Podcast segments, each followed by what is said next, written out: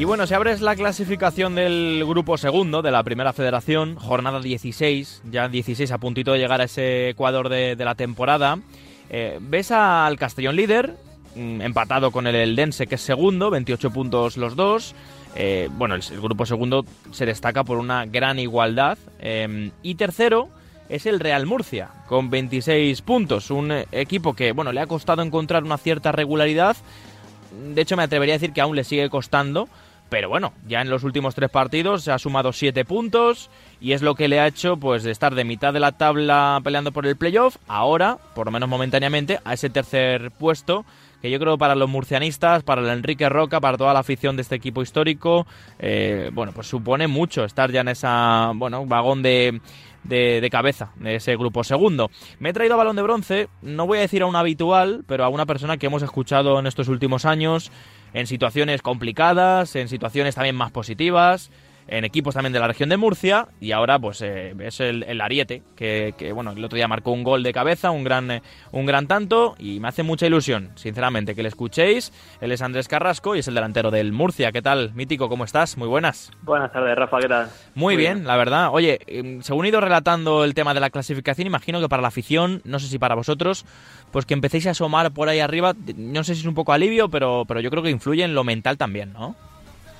Sí, por supuesto, y también pues que estamos consiguiendo ser sólidos en casa, que también era una de las facetas que, nos estaba costando y bueno, pues conseguir en la última semana siete puntos de nueve posibles, pues nos ha hecho estar ahí en la parte alta y con posibilidades de irnos al parón de, Navidades, pues bien situado. ¿Cómo estás viviendo este, este año, tanto tú como, como el vestuario? Eh, una temporada, no voy a decir la palabra difícil, o sea, difícil era lo del año pasado, el hecho de tener que ascender sí o sí, el hecho de tener que, cumplir de cara a la afición. Este año se disfruta, yo creo, más, pero, pero yo creo que ahora ya bueno, pues se está disfrutando ese, digamos, esa carrera por competir en un grupo que es que es súper complicado. ¿Cómo lo estáis pasando? Pues como tú dices, este grupo es la, leche. Como te despistes dos semanas, pues te vas para abajo en la clasificación y, bueno, pues estamos viendo que tanto en casa como fuera son partidos súper complicados, súper reñidos y, nada, intentando pues ser, como tú dices, lo más regulares posible.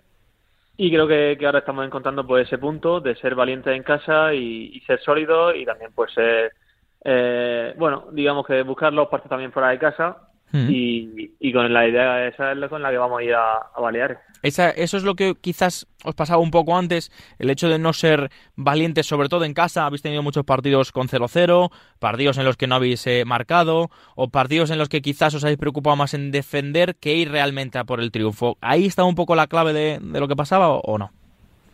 Sí, sí, sí, totalmente. En, creer más en, nosotros, en nuestro potencial y luego también, pues que quieras que no, pues la presión de, un estadio Roca, Enrique mm. Roca con 8, 9 mil, 10 mil espectadores también pesa.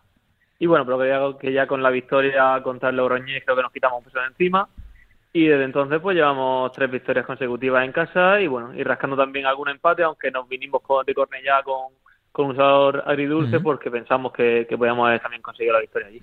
Oye, ¿qué papel ejerce Pedro León en el vestuario? Pues súper humilde. Eh, se puso desde el primer día el, mono de trabajo. Eh, no tiene todos los lujos, ni, bueno, ni, él ni, ninguno del vestuario. Mm. Los lujos que puede haber en, segunda o en primera división. Por ejemplo, nosotros pues no tenemos un lugar fijo de entrenamiento, no tenemos un vestuario fijo donde tengamos nuestras cosas. El utillero se lo ocurre un montón.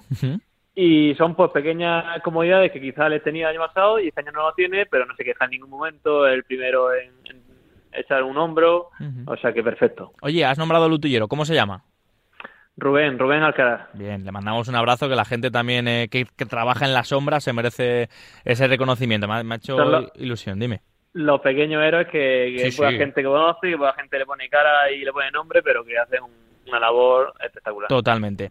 Eh, a ver, abro Twitter, me meto en la cuenta de nuestro compañero Pedro González, que es un hacha en los, en los datos de la competición.